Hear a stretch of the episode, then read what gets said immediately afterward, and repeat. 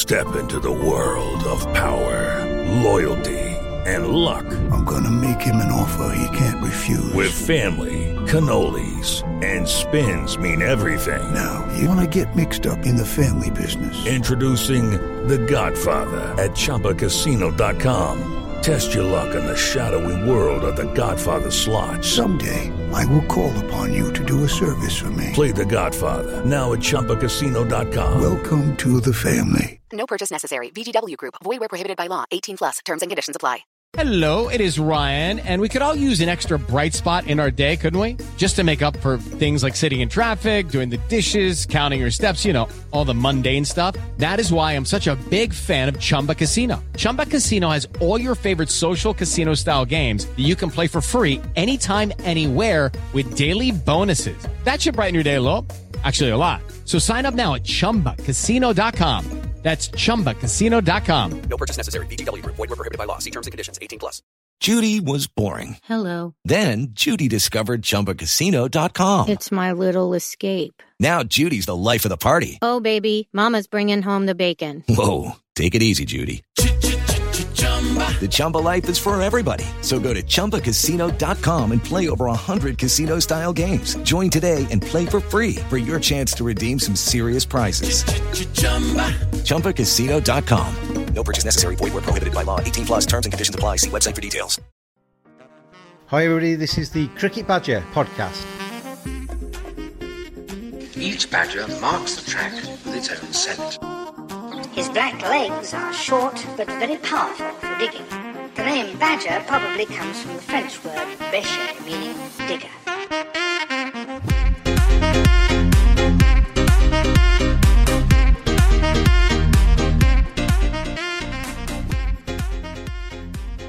Everybody. Welcome along to another edition of the Cricket Badger podcast. And first of all, thank you very much. Had some fantastic comments for our World Cup weekly series that we did throughout the Cricket World Cup. Really appreciate the positive comments. As a result of that, be doing exactly the same thing as we go through the Ashes to follow. There's a new website on its way as well to host the Cricket Badger podcast. And if you would just spare us some time to like, subscribe, comment nicely on the Cricket Badger podcast, it all helps to make it more popular, make more people listen, and to mean that we can carry on giving you the content as we go through the rest of this summer and beyond. And we've got a good show for you today. We're going to go back to the basics, really, back to the youngsters, and we're going to talk to Ian Dews, the Academy Director and Second Eleven Coach at Yorkshire County Cricket Club. Dewsy, one of the good guys at cricket, in charge of bringing those youngsters through into the Yorkshire first team. We talked to him about how the Cricket World Cup might have influenced some youngsters to take up the game, what he looks for in a youngster, and everything that goes to making the Yorkshire Academy the envy of the rest of the world. Graduates dating back to Michael Vaughan, all the way through the Tim Bresnans, the Adam Lyths, to World Cup winners Joe Root, Jonny Bairstow, and Adil Rashid.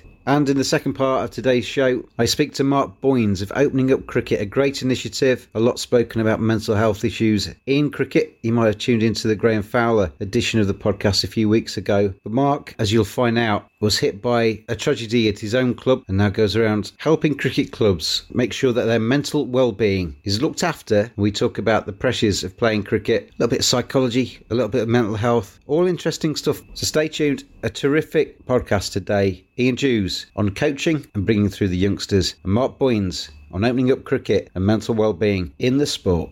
It's that Badger style.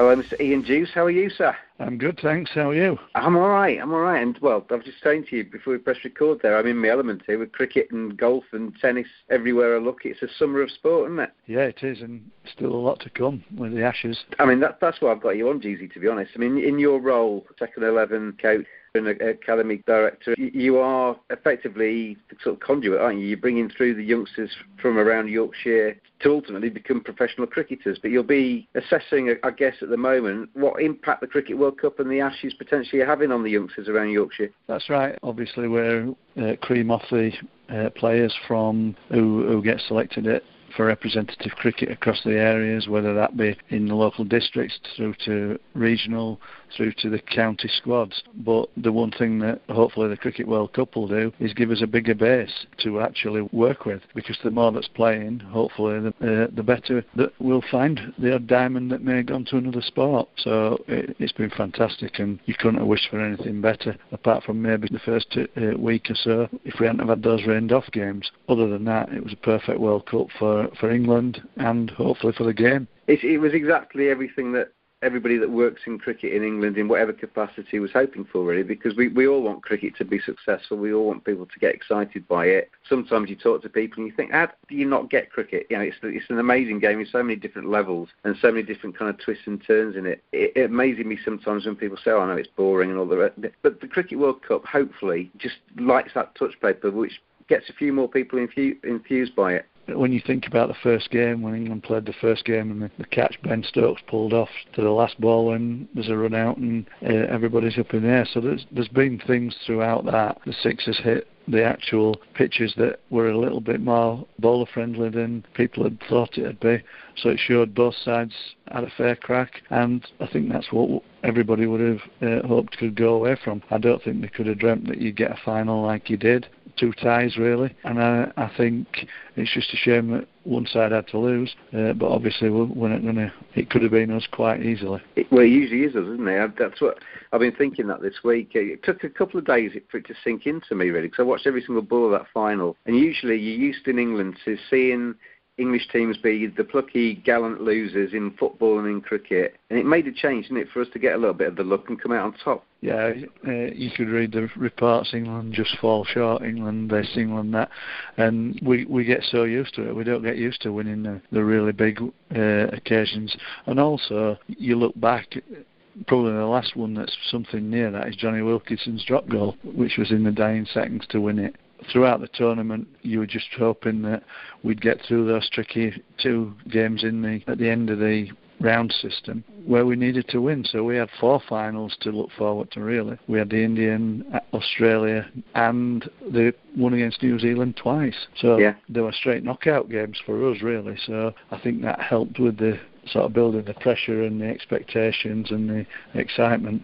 But to finish it off like that, you just couldn't dream about. In your role with Yorkshire County Cricket Club, you, you'll, you'll work obviously with the professional setup and the academy, but you're also involved with the Yorkshire Cricket Board and the pathways and bringing kids through from, well, right through from a very, very early age when they first come into contact with the game. What kind of work, if any, has gone into the run up to the World Cup and the Ashes in terms of, yeah, hopefully getting ready for an influx of people? In my most recent roles, I've not really spent a great deal of time with the cricket board, in the cricket board. It's grown now quite big as the cricket board's development angle and their development structure. I know there've been all the chance to shine and the wickets and all stars programs all been about leading up to and hopefully enthusing the, the youngsters to play cricket, making it bright and colourful and then hopefully this World Cup's just put a top on it and uh, they see a massive increase in youngsters from six, seven year olds wanting to play because they've seen and it to get it on Freeview TV was, I think, a real massive bonus to the game in England. It was huge, wasn't it? And to, especially to get it on free to air when the final was so exciting. You know, to see some of the pictures from around the country of people watching it together and and getting massively excited by cricket it's refreshing, isn't it? That yeah, people are suddenly getting you know the, the door's been opened a little bit and some new people are coming through it. Absolutely, and I saw one uh, little clip on uh, Twitter the other day where there was a family sat watching and Granny's getting that excited, and I think it's, they said it was about the only thing that they've seen her enthused by because she's not very well. To hear that and then see, uh, even in my house, that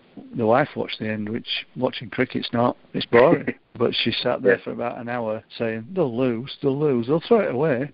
because that's what we expected that we'd be the Nearlies again. But no, this time it was we went the right way. Yeah, I'd, I'd nearly given up on that final, Dewsy, about six times, and you, you start because you have that mindset, you start kind of almost coaching yourself into getting ready for defeat and disappointment, don't you? But to come out the end of it with a trophy, what positives are they going to come out of? Well, we were so close. It's a great game, but we didn't need to look for the positives. They were there. We we actually won it. And credit to the whole system. I remember going back four or five years when Andrew Strauss presented to the academy directors to say that we we need to win the World Cup in 2019, and everybody's saying, well, we're miles away from that, and the focus is going to be on that. And to see it come to fruition on Sunday was out of this world, really. And to have three Yorkshire players involved in it as well. Yeah. A, a proud moment for Yorkshire cricket. Absolutely.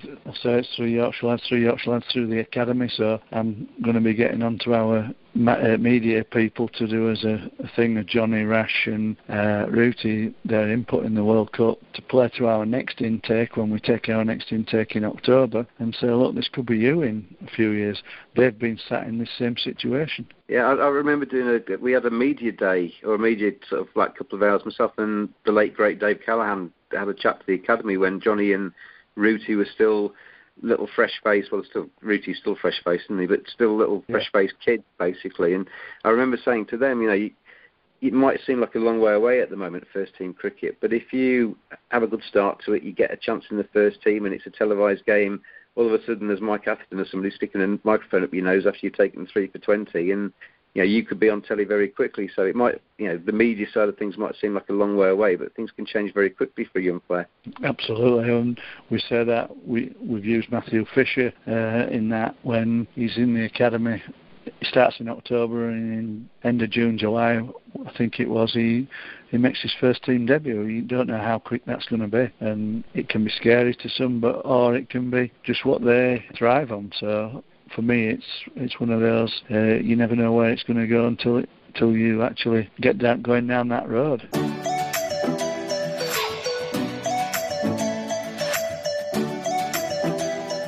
The Cricket Badger podcast is brought to you in association with Cricket365.com. Their ethos we love cricket and want to make the world love it as much as we do. Join them at Cricket365.com. Thank you very much to them for their support of the Cricket Badger podcast.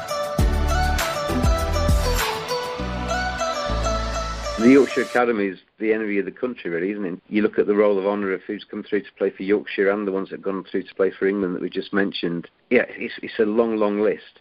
Do you feel a responsibility to kind of continue that? And is there, there signs that there's, there's more to come? Oh, absolutely. It's, that's what, what we pride ourselves on, and the club's unbelievably supportive. I hear other academy directors who talk uh, and say, well, they're not even linked to the club hardly, they're, they run separately. Well, this is, it comes out like the third team, like a Yorkshire third team. We have same coaches work. Uh, Gailey's worked this winter with them. Rich Pyrah works right across the world. Paul Grayson will work with our lads. So it's all one. And to see players representing England with two in the under 19s at the moment, with three in the behind them in the development team at England under 19s. So we do pride ourselves on not just making good cricketers, but trying to make good blokes as well, which uh, is key to where we go. And I think what really helps us is, like we say, uh, I go back to the couple of years ago when the first pink ball game against Surrey here was rained off, and we had a young lad of 15, he was then, who came in because he, he tries to copy Joe Root in everything that he does, even down to his kit, uh, same bat sponsor, and he spent two hours in the nets batting with Joe because it, were, it was rained off. Joe knows what it's like because he was that boy a few years ago. Yeah. And I think that's where it really helps, and that you, you, you can never lose because the the group of players go through from the academy. They understand and they try and uh, pull the lads in. Just yesterday, we a second team game at Stamford Bridge, and one of our lads wasn't avail- had to leave, and so we needed a 12th man. We brought the under fif- uh, an under 15 in and tried to make him feel part of it because who knows, he might be that first team player in two or three years. That's one of the things that I think Yorkshire does very well is that you, know, you have training sessions where the academy and the, the second team and the, the first team are all together, so you can get you know, some quite young kids basically rubbing shoulders with the you know the senior stars. It's part of our. We think it, it's really good for the, not just for the academy but also for the pros. Uh, they come in and they see the talent that's uh, underneath and they think, well, we need to keep on the map because it's all right saying to the young pros, you've got to push to push out somebody like Brez or Gary or Cody. They've also got to look behind them because there's somebody else pushing them. There's always somebody in Yorkshire who wants that next that that slot. And, and, and, in your role, there is the downside, isn't there? That not everybody from the academy does make it, and you have to have that day where you invite them in, and it's almost a bit like X Factor or something. You know, you tell some of them that they're going to get taken on and given a pro contract, but others, you're, you're yeah, saying that, this is the end of the road, really. Yeah, that's the the week that you lose sleep because you can't spend the time that we spend with the lads through through the winter, coming in on a Saturday morning at eight o'clock, right the way through January, February, March, when they when they're coming in three times a week, training. Spend all that time with them. Sometimes you you've got players at two, three years that are in the system, and when they come to the first meeting, you see how excited they are, nervous they are, and then see them develop and grow. But at some stage, you've got, unfortunately, a percentage of them you've got to sit down and say, well, I'm really sorry, but we can't offer you that next contract because there only is a limited amount, and there's some others pushing underneath who may be able to go on beyond. It's a terrible day. The great day is the one where you award them the contract and they go away, and it's like they've won the lottery. And then on the other hand, you have to remember the day that, well, unfortunately, I had to tell ABRC he wasn't going to get one uh, at Yorkshire. We always try and help them with other counties. We will help them try and get trials, etc., elsewhere. But it's it's still a horrible day. When I talk to people and interview them, often they blur into one, but there's certain things I remember from, know, certain lines that people give me. One of them was from you, talking about, you know, releasing players and not just from the academy, but just generally from Yorkshire. It's, you said to me once that it's not who you let go, because there's a lot of Yorkshire players they get let go by Yorkshire and they go off and, and make it with other counties and do very well. But you said it wasn't who you let go; it was who you kept and how they did in their place that, that mattered. And that that's something I always remember you saying, and it, it and it works, isn't it? You know, if you've got two spinners, you let one of them go, you might go off and take 50 wickets, but if the one you keep takes 70, you've made the right decision. That's the the hardest part of this job. I've always been in the position, that, and I, I use it with Richard Damms, who obviously does a lot with me in the academy and and second team. And it's a, it's about when you make that that decision, and when you've got to make that decision between one or the other, it's got to be a clear decision based on opportunity that we've given them enough opportunity and they've had enough time and exposure to make a decision. And then when we make that decision we know we can lay straight in bed with the reasons that we've done it. And as I always say to the lads look there's 17 other counties. It's not the end by far. And you may go away they may go away and prove us wrong and that not wrong because they may have needed less pressure and more opportunity than we'd been able to give them. And sometimes it's going away and actually makes them grow up a little bit, doesn't it? Because you can get quite comfortable, can't you? If you're at the same club, you've come through, you know everybody, everything's quite comfortable. If all of a sudden you have to uproot, go off and fend for yourself, do your own washing, and try and make your mark again, that could be what makes the difference. I have spoken to several players that have been in a position that have let go, that have gone and played elsewhere. I wasn't the person releasing them because they were off the professional staff at the time. But Ollie Dalby, I see him when we go to Warwickshire, and he just said it's the best thing that happened because I'd have probably played five games in three years. Well, I went there and straight away played 12 games he moved down there, he's settled down there, he's had a great career, and he's still going. So it's not wrong, and even down to you talk to Paul Grayson, moving away probably was the best thing for him, and now he's back again uh, in a different role. So going away, it's like anything. We send ours, or we try to get as many of them as can to go overseas in the winter and get a taste of being on their own, the washing, the cooking, living out of Domino's, pizza boxes, and things like that, and then trying to stay fit how do you have to cook it to eat and, and be fit?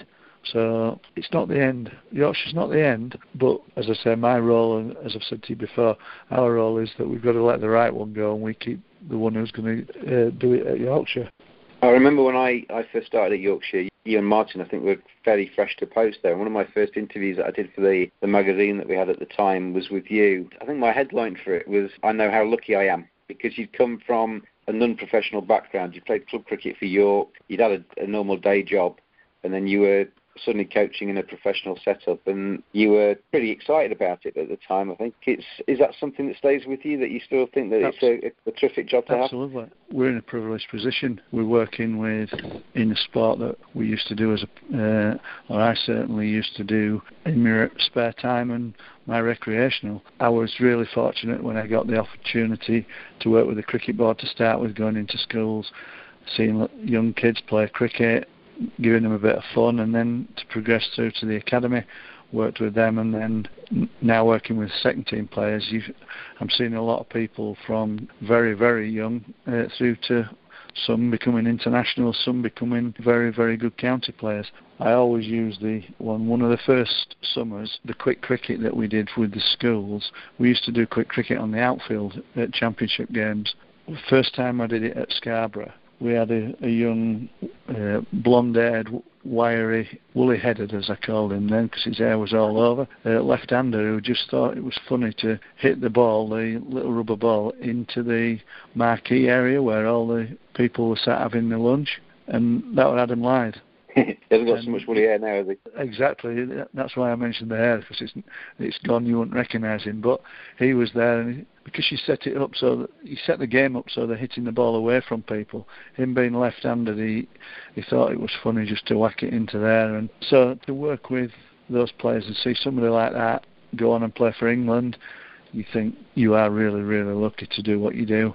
I'm fortunate that it's you go on some good trips uh, with the guys, but there's a lot of hard work people don't see the eight o'clock on a Saturday and the, in the east stand for about six seven hours, don't see daylight. It's not all the the glam that it's meant to be. Throwing balls for three or four hours, but I'm really really lucky and I know that. So and to work with really good players is is very very rewarding. I remember it was you and Sharpie, Kevin Sharp, who's now at Worcester, who, who, told me that you started wearing helmets in the nets when you started practicing for T20 because the likes of Jonny Bairstow and Gary Ballance were hitting it so hard back at you, you were fearing for your safety. Absolutely, and you're seeing it now. Seeing umpires in the league start doing it. It's sense because you throw that ball uh, and you get within 18, 19 yards of them. You've got your reaction time is very, very limited. That, that how hard they really hit it. And I do fear uh, that one day somebody's going to get seriously hurt, whether that's an umpire. You've three bits of wood in front of you that might, might take a, a deflection off, and you've no chance. So yeah, the boys hit it harder. The bats bats seem to get better and better and better. I keep telling them they're cheating. They want to use the old toothpicks we had. Um, they wouldn't hit it as far. Hi, my name is Brian Lara, and you're listening to the Cricket Badger podcast. You must have been quite proud to see the the first eleven go and play a county game at York. It was strange, really, because we had a second team game, so I wasn't going to be able to to get down only on the last day. On the first day at Harrogate, we got washed out, and they managed to play at York, so I, I got to see the first day. The ground looked amazing. Uh, the work that they've put in over the last 10 years really is phenomenal. And uh, they rightfully put on a good show, and it was uh, a good game that went down four days. Just unfortunately, we didn't sneak it in the end. After your appearance on this podcast, we're going to go on and talk to Mark from Opening Up Cricket, who he does a lot of good work of going around cricket clubs talking about mental health and what have you in cricket. Something that's always interested me, Dewsy, kind of what it what it takes to actually make a top player. And I guess you know, looking at the academy, that that's one of the things that you'll be looking at, isn't it? The mentality of the player, how they can cope in pressure situations, as well as their talent. Oh, without a doubt, it stands out. It's hard to say an exact figure, but I look at it and I think 20% of it is natural talent, and the rest is being able to deal with the pressures, the expectations, and the more the rewards in the game, the more that the expectation and the pressure gets put onto players. So during academy sessions, it's not technical, technical, technical. A lot of it is in putting them in positions, asking them questions about how you're going to deal with this situation now, go off and do it. So dealing with pressures rather than just looking at, well, is he using his top hand properly? They've got to the position that they're in, most of them, by being able to play and then we our job really is to polish that uh, technically, but also to to find out put the guys in situations that they may find find themselves. And the number of times we say, well, if you can't deal with it in a net situation, how are you going to deal with it in front of 15,000 on a Friday night and you stood in front of the Western Terrace? If you Mm. can't deal with distraction catches and things like that that we do, you're not going to be able to handle it. So we spend a lot of time. There's a lot of support for them now. We've got obviously psychologists and uh, advisors and people like that that try and help with off-field things. At the end of the day, we've got to remember the young blokes who, at some stage, will make mistakes, uh, but also they they have to deal with extreme pressures, whether that be outside of cricket or within cricket. And one of the things that they all have in common when they come into the academy is that they've all done very well, haven't they? They've all been big fishes in, in smaller ponds, and then all of a sudden they're alongside people who are exactly the same as them, and they have to make their mark, and that, that must be quite difficult. Yeah, I think where we where we are quite fortunate is a lot of because of the structure that's underneath for for representative cricket. When the guys come together, uh, when they come to us, they've probably played a couple of seasons together uh, under 14, under 15, under 16 age groups, so they have an understanding. So it's not really the the group that they go as a whole that they become uh, concerned about. And look, it's when players start developing quickly and people are thinking, I can't cope with this. When the pace goes up, when the strength of the batters goes up, so bowlers bowling quicker at them and the reaction, and they think, you know what, I ain't as good as I thought I was. Getting found out by people, well, I used to be better than him, but now I'm not. I used to be able to play against him, but now I can't. I struggle against him. That's where we find it quite difficult, players' response quite difficult, because they have to find a way to deal with it. We have to try and support them. So that's why our sessions that we run with the pros are, is really, really beneficial because they hmm. they go up and they see they see what the pros do and they can talk to them. And did you experience this? Well, and I think back to Joe. Joe's a great example of when he was under 15, he, he couldn't really, he didn't dominate or didn't really have a secure place in under 15s, but technically he was very, very good. And all of us kept doing was saying, look, keep working, keep practicing. Once your strength comes, and then you watched him play against bowlers that were quick, and he scored runs because he used the pace of the ball. He was bright. He was he used the pace of the ball rather than trying to just use power. And that's also there where you get players who may be the big lad when they're 14, 15. They've developed a bit quicker, uh, a bit stronger, and they can hit the boundaries. And people think, oh, he's going to be a great player, but technically he's not that secure. And then he eventually, when when the maturation and everything levels off, then the skill comes to the front. because I, I was never good enough to play um, cricket at a high level. But I was I used to read the coaching books, Dewsy, and it was all about playing in the V, and it was about playing straight. And when I was playing cricket when I was a teenager, I used to just try and do that, and then there'd be the big lad come out, play across the line, and hit twice as many runs as me in ten minutes that I'd taken sort of two hours to kind of craft together. Um, I wish I could go back and be a little bit more expansive. It, it's part of the, the job with a youngster is to kind of just free them up to be a little bit more, you know, attacking and go out there and take a few risks every now and again. Because one of the things that earmarked me as a kid was I never took any risks at all. I used to just to try and, and stay in really. If you look back over coaching time that I've been involved, it, the game has changed. We played three different types, three different sports really. T20, 50 overs, and then the longer form, and they're completely different skills. If you just take batting, the championship batting is all about who are you patient enough to wait for the bad ball? Can you build an innings? Can you look to be there, get the bowlers into the third spells, and then cash in? So 50 over in T20, it's improvise, hit the ball as far as you can, hit it as hard as you can from good positions. So yeah, we we we've had to change our coaching ways. We spend going back to the Andrew Strauss thing. He said ideally because the we when we coach youngsters, it, we do three sessions of what they call red ball. So the longer form, the actual technical side, you do three sessions of that to one white ball. He wanted it evening up and even do a little bit more white ball because we had a goal to win the World Cup. Certainly, as you say, the big lad that comes across who strikes the ball as a youngster and gets the most runs, that often gets found out just as I say as the pace goes up. You've got to have a basic technique to be able to survive uh, against these lads because, as you see, Jofra Archer bowling at 90 mile an hour plus Mark Wood 90 mile an hour. You can't not have a technique and just go and uh, hit across the line against those guys. You've got to have the ability and the base. Uh, you see De the way he strikes a ball from, you wouldn't be able to do it without basic techniques that they do. So everything dovetails together. But as we keep saying, you've got to build a foundation, and then you can look to expand what what goes on outside of that. I remember sitting and talking to a, a player, a, a former Yorkshire player, and I won't mention his name because it wouldn't be fair, but he, he said to me that there was a certain type of player could make it at Yorkshire because of the history, because of the tradition, because of the standard of the club, because of the levels of expectation. You needed to be to have a certain level of kind of maturity and mentality to be able to cope with all of that. Is that something that you're you're aware of, and you work with the the youngsters to try and get them ready for that? Absolutely, and I think that's one of the major things uh, I've heard so many times. This lad's a good cricketer, but he's not a Yorkshire cricketer. And people mm. say, "How's that?"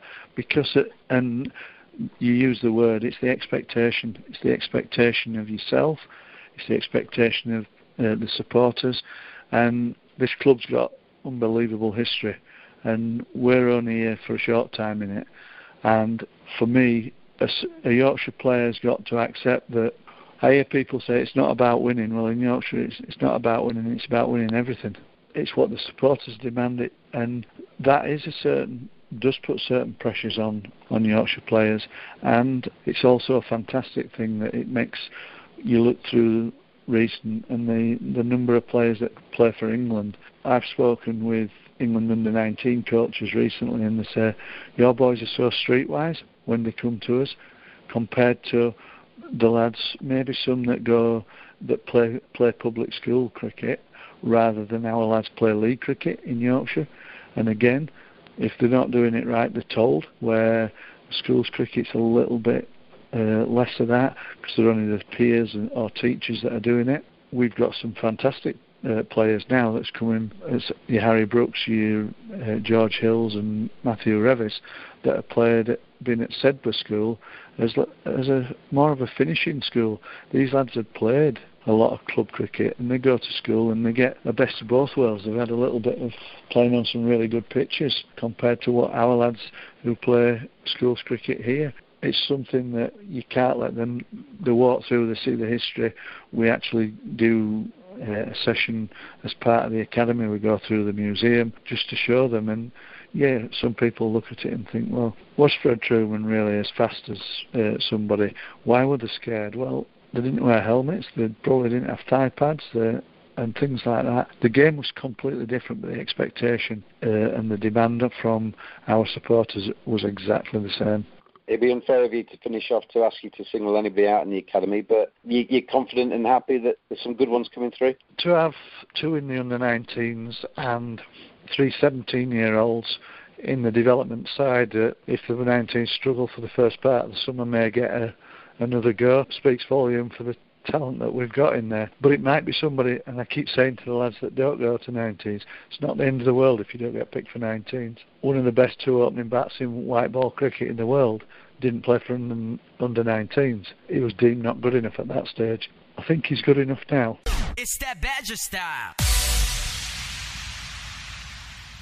Thanks to Dewsy, that player he was referring to at the end there, Yorkshire's Ginger Ninja Jonny Bairstow, now a World Cup winner, but not deemed good enough to play for the England under 19s. Anyway, let's take our attention away from the coaching side of things and let's talk to Mark Boyns of Opening Up Cricket on mental well-being. And if you're a cricketer listening to this and you're part of a cricket club and you think it'll be a good session or chat to have amongst yourselves, stay tuned. You'll hear the web address and how Mark can maybe help your cricket club. Hi, my name is Brian Lara and you're listening to the Cricket Badger podcast. Mark, how are you? I'm good, thank you. Thanks for having me on. It's yeah, it's good to speak to you. And mental health in cricket and, and some mental well-being, I guess, really, as, as a broader phrase, is quite a, a, hot topic, isn't it? You know, I, I, had Graeme Fowler on the podcast just a few weeks ago, who's been a, a bit of an ambassador for, for mental health in, in sport.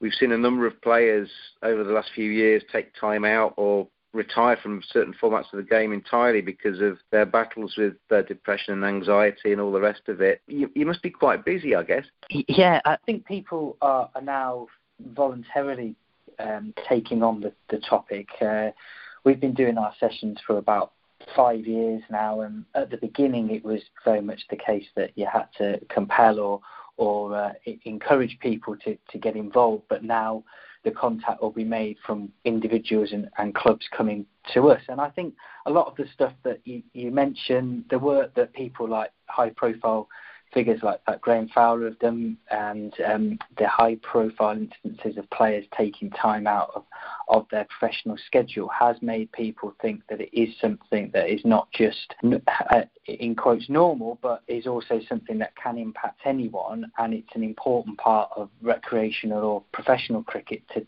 to take some consideration of it in terms of who can can suffer from from mental health problems, are you predisposed as a human being to to have this as potentially part of your life, or, or is this something that can literally happen to anybody? Yeah, it's it's just like a physical illness. It it could be something where it um, there's a genetic predisposition, so it might be something that you're more susceptible to because of things that are running in your family, much like for example, um, heart problems, but it can be circumstances as well or, or lifestyle factors. So it could just be that it's something which occurs in someone's life and they really can't see where it's come from, or having taken a step back and looking at it, it might be that they can see certain things in their life had contributed to it. We were talking just before pressing record about this summer being a very busy summer for, for cricket, and we just obviously seen the World Cup and the glory that, that is England's. We've got the Ashes just around the corner and the Ireland Test match as well. There's a, a full county schedule being played across the summer.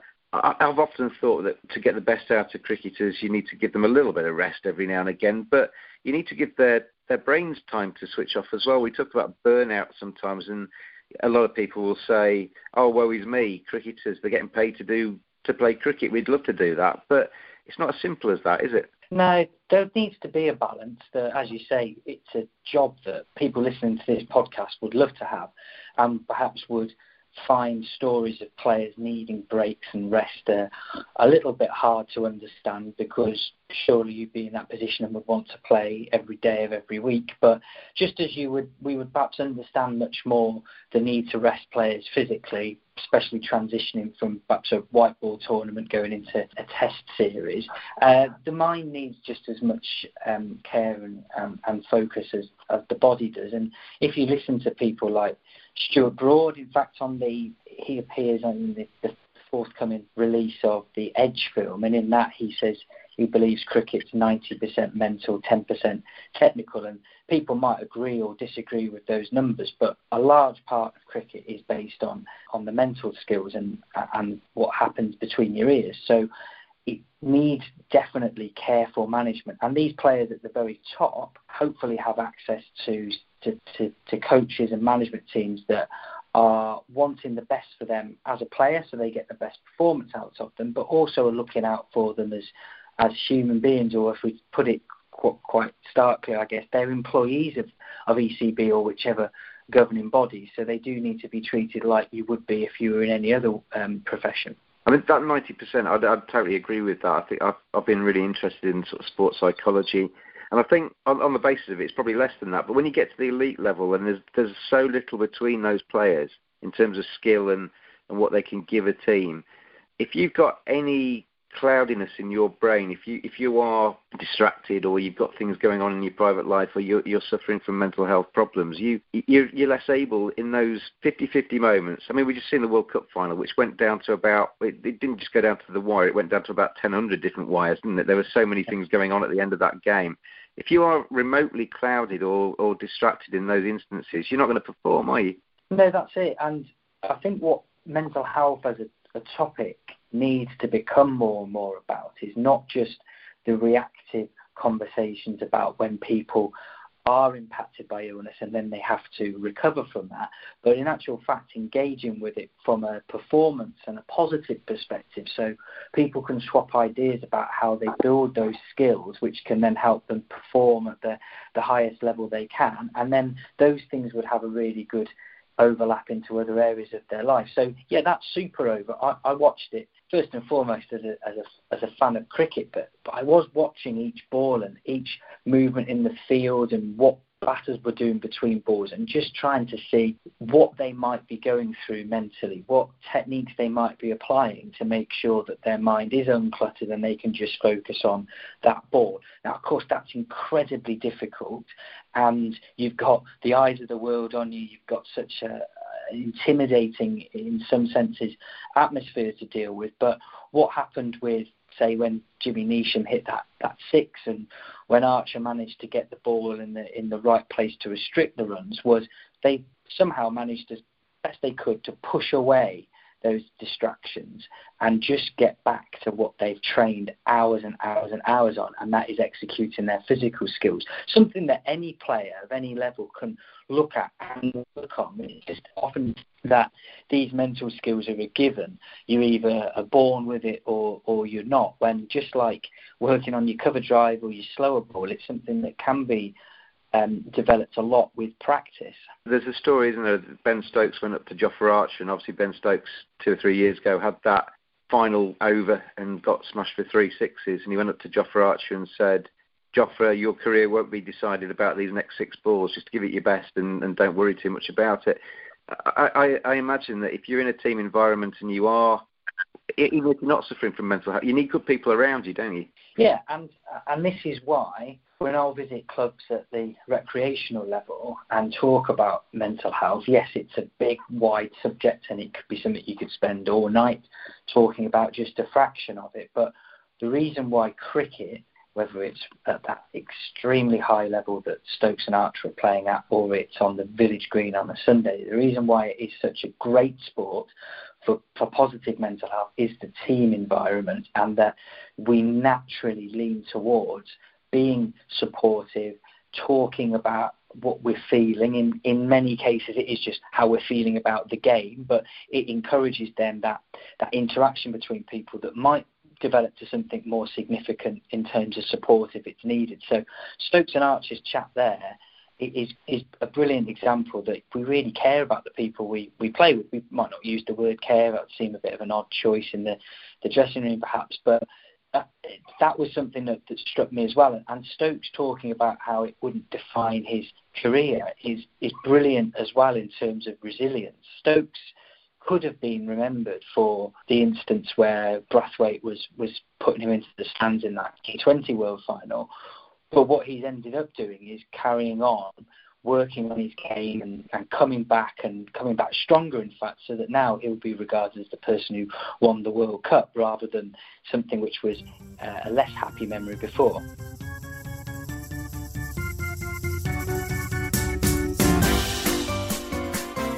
In recent weeks on the Cricket Badger podcast, we've had David Gower, we've had Joe Root, we've had Daniel Norcross, Gordon Greenidge, Desmond Haynes, Joel Garner, Ronnie Irani, Cheteshwar Pujara, James Foster, Daniel Bell Sam Hain, Brett D'Oliveira, Keaton Jennings, Delray Rawlins, Richard Gleeson, Anthony McGrath, Paul Collingwood. We're building up quite a few test caps, and there are many, many more to come. Thank you so much for all your comments. It is much appreciated as it goes from strength to strength. You can find the podcast every single week on iTunes, Spotify, Stitcher, TuneIn, Deezer, Radio Public. We're growing. Grow with us. Have your say on all things cricket. Contact us on Twitter at cricket underscore badger. By email, cricketbadger at hotmail.com. Comment on things mentioned in shows. Suggest future topics for future programmes and get involved as the Cricket Badger podcast continues to go from strength to strength. I've had my issues with mental health in the past, as I said on the on the Graeme Fowler podcast, and I, I think sometimes there is a an, an inclination in people. I mean, Ben Stokes is probably quite a good example of somebody who, from the outside, looks quite a tough fella. You you wouldn't expect that he, he would have any problems at all, and, and he he possibly hasn't had. But it's a it's a misnomer at times, isn't it, to think that the gregarious, sort of strong-looking person from the outside isn't vulnerable to, to mental health problems. The the person that's the life and soul can often be the person that's the most insecure or the most susceptible. Yeah, absolutely. There's a quote from Michael Yardy in his book where he says, "Depression makes you a great actor," and I can speak from personal experience that when I had my worst episode of clinical depression back 12 years ago, no one around me had a, had a clue because I put up as many barriers and walls as I could to say, I'm not letting anyone in. I don't want anyone to be part of this. I want things to be as normal as they can be, especially when I'm around my, my friends and teammates in cricket. So I'd be even more gregarious, even more outgoing, even more exhibiting behaviours which would be what people would consider the opposite of being unwell to being. And the thing with, say, a, a Stokes or any of these these athletes who just look like they've got everything and they might well be smiling on the pitch and look like they've got a really carefree attitude. That could be just how they are, yeah, and that, that that's that's certainly for the most part what will be the case. But if we always remember that anyone can get a physical injury,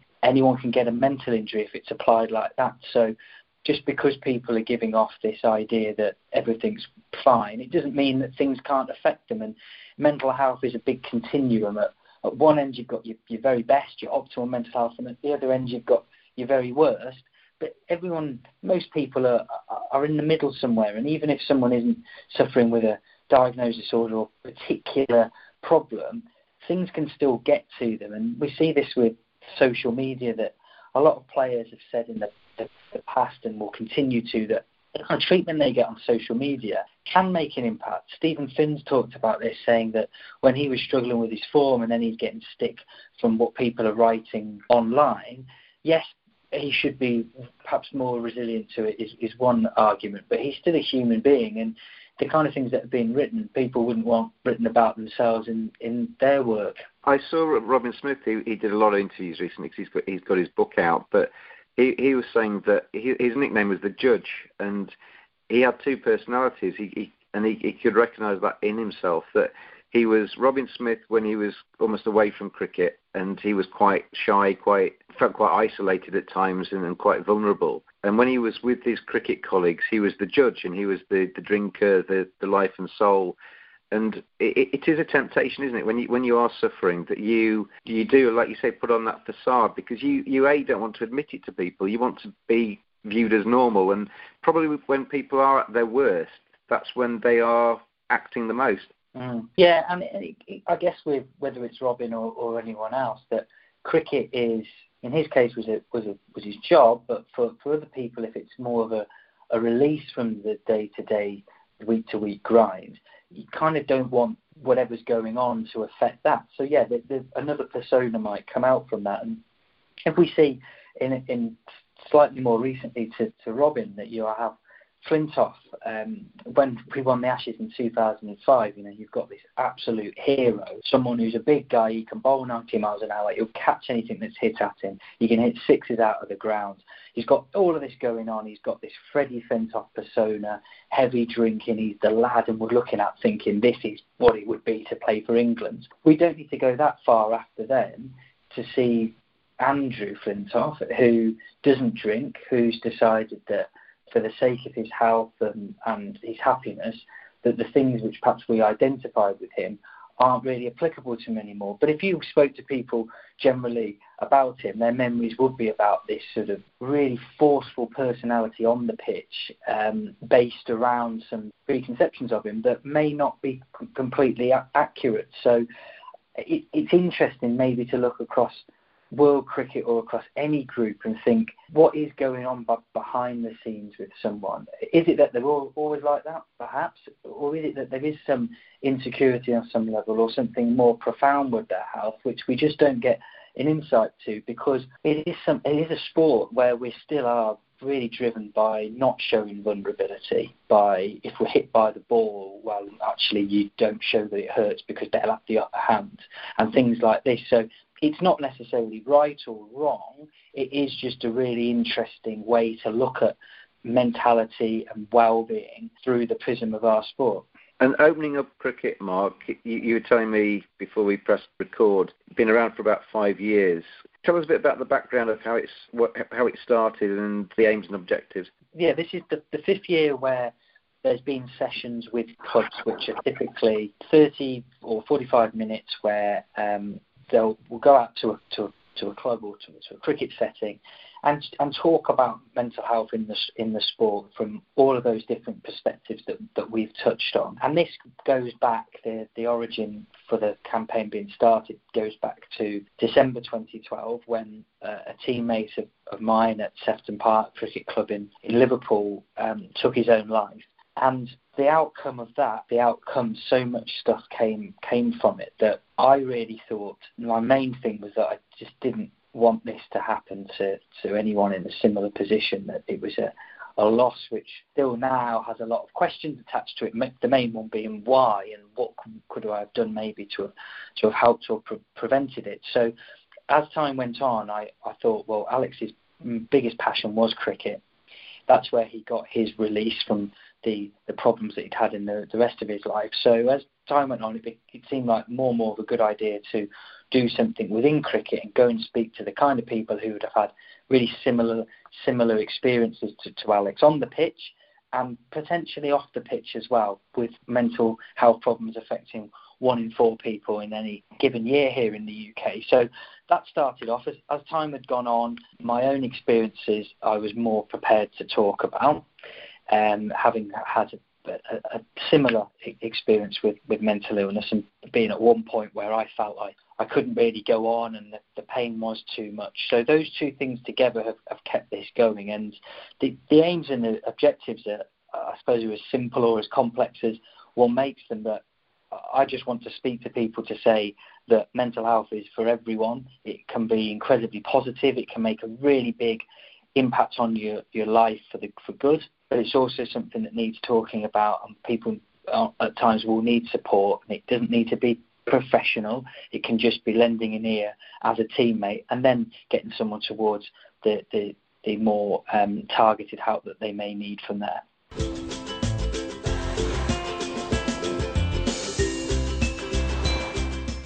Discover one of the most beautiful lifestyle resorts in the Caribbean at the Accra Beach Hotel and Spa. Located on the south coast of Barbados, this beachfront property offers 224 rooms, sparkling pools, four restaurants, three bars, an on site spa, event and conferencing facilities, and a welcoming team providing unparalleled relaxation to make your stay a memorable one. What are you waiting for? Book your reservation at this award winning hotel today and experience the Caribbean dream. You talk about the spectrum from not suffering to suffering very badly, but presumably looking after your mental health is still an issue if you are fit and firing and, and think everything is hunky dory. Looking after your mental health still is good for that person, and it's even more important for somebody further down the spectrum. Yeah, absolutely. So every single person in a room, every single person listening to this, reading online, has their mental health, and for each person, irrespective of, of how they're feeling, looking after it is, is is essential. So yes, it can be when people are feeling pretty good, it can be something that can maximise that and put in place things that will help if there was a decline in the in the future. That's the best time to interact because it's easier to engage with new ideas and to try things when you're feeling happy, healthy, and confident. The thing we have a lot in society is that we talk all about mental health and, and we're trying to push this to people when they are struggling, when really the last thing you want to do or the last thing you feel capable of doing is perhaps doing some of the, the things that are good for your mental health. So looking after it proactively from a positive sense um, is the absolute key as far as I'm concerned. Oh, and when you say you go into clubs, are you talking about England? Are you talking about county clubs? Are you talking about you know, Fred and Jim playing in the local cricket team? Yeah, it's largely focused on on club cricket, with that being my experience and, and the and the experience of, of Alex as well. So across the time now, we've got up to nearly 150 clubs over these years, um, starting up in Lancashire and Merseyside, but, but going all over the country. Had some interaction with the professional game in terms of players advocating the cause and contributing to, to different bits of publicity. And it could be, I guess, in, in the future that some things overlap more in the program. They've got fantastic support from PCA in terms of the way that their um, personal development managers will, will, will help with things and the suite of options they have available. But I think with the, the, the club players, it's hopefully something which we, we can look at from yeah, that well-being or welfare perspective. A little bit of performance there as well, but the wraparound message is mental health is for everyone. When you go in, it's presumably a group session where that team is sat in front of you and you're giving them a talk and having a chat with them. Do you do you find that people talk in that environment, or do they knock you on the shoulder five minutes after it's finished and say, "Can I have a private chat"? Yeah, it, it really varies.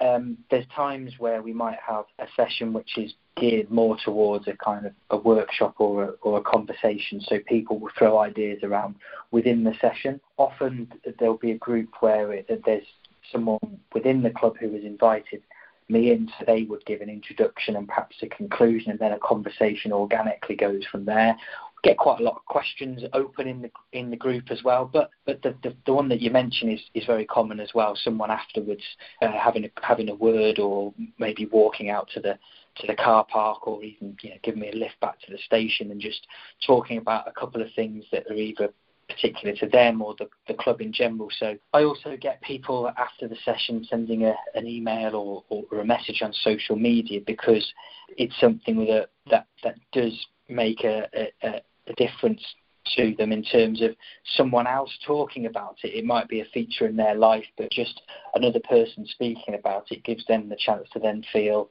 that it's not just them who's got these things in, in their heads. So, yeah, a really rewarding thing is when people do engage, either in the session or afterwards, to say, to swap ideas or to say they found things useful or to give any other kind of feedback. And if you have a friend that you know suffers from, from issues and what have you, would the advice be to treat them exactly the same and, and, and to be to be normal, for want of a better phrase, or, or, or do you do you need to be different to that person? How how do you treat somebody in that situation? Because there is, I, I, I as I say, I've had issues in the past. And I still think there is a little bit of a stigma there. It's great to see the likes of Graeme Fowler and Robin Smith and Marcus Trescothick talking about it, but you do still feel that people would treat you differently because of that. Yeah, and, and I think that's that's definitely the case um, because there's a lot of uncertainty about the, the, the topic. People can maybe rush to be particularly different with someone, but yeah, I think the idea of being of treating them the same, but but showing them that you do care and that you're available to to have a chat or to to, to give them a nudge towards getting some support is really important. Um, a lot of the time, what, what I know from my experience is that when these things are going around your head and it's just you thinking about it, you can feel very different and very divorced from, from what else is going on. So being kept as part of a group, being treated as one of the one of the lads or one of the girls, then that can be a, a really helpful way of doing it. And I would say to anyone that if we, we get that instinct as humans if something isn't quite right with with someone, and having a chat about it sometimes can be intimidating because you think how will how will someone respond? What do I say the right thing? There's no set of words that, that work or don't work. It, it needs to be natural and your relationship with a friend or a teammate, you'll work out what to say. And even if they, they, they play it back to you and say, no, no, everything's fine, nothing's wrong, and, and, you, and you're probably thinking that, you know, that they're just putting up a, a barrier here. The act of just saying that you you're there and that you you are wanting to help them will make a difference. And so many pieces of anecdotal evidence where people afterwards would, would then days or weeks after go to that person and feel, yeah, actually I, I can speak to them. But I think overall it's to start that conversation if some, something isn't quite right, and if if if needed, direct them towards the, the, the specialist help. Your GP is there for your mental health just as much as your physical health, and the more we start to think about the two as uh, with parity, the more people who do need a bit of help will be able to get it quicker and get back to being happy and healthy.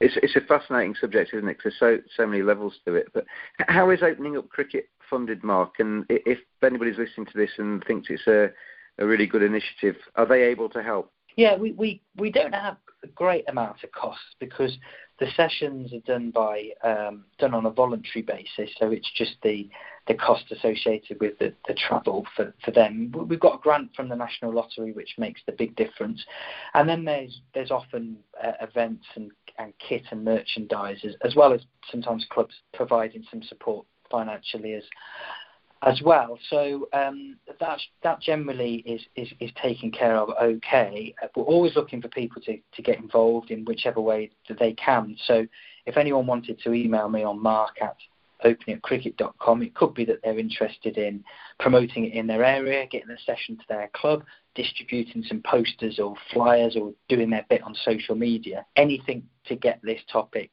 out there a bit more to engage with more people so that it becomes part of what we do as cricketers, then then that, that's absolutely brilliant.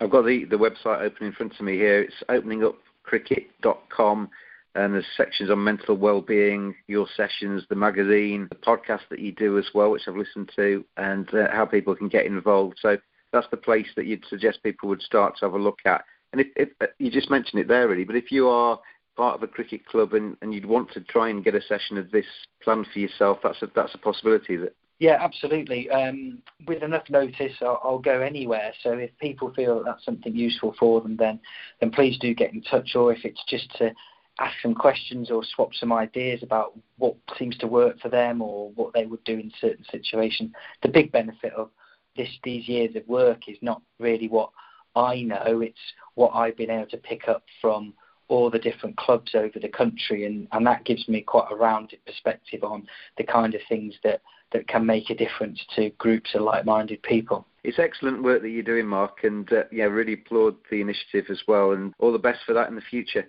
Thanks very much. It's that Badger style.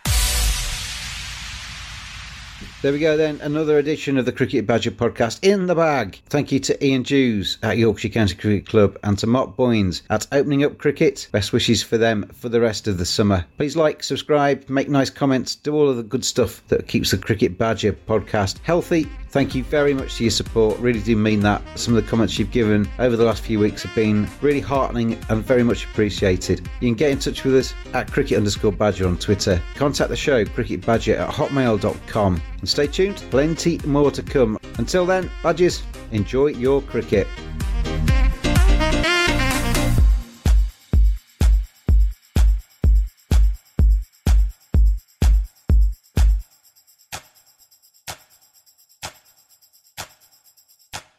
Sports Social Podcast Network. Judy was boring. Hello. Then Judy discovered ChumbaCasino.com. It's my little escape. Now Judy's the life of the party. Oh, baby, Mama's bringing home the bacon. Whoa, take it easy, Judy. The Chumba life is for everybody. So go to ChumbaCasino.com and play over 100 casino style games. Join today and play for free for your chance to redeem some serious prizes. ChumbaCasino.com. No purchase necessary. Void where prohibited by law. 18 plus terms and conditions apply. See website for details.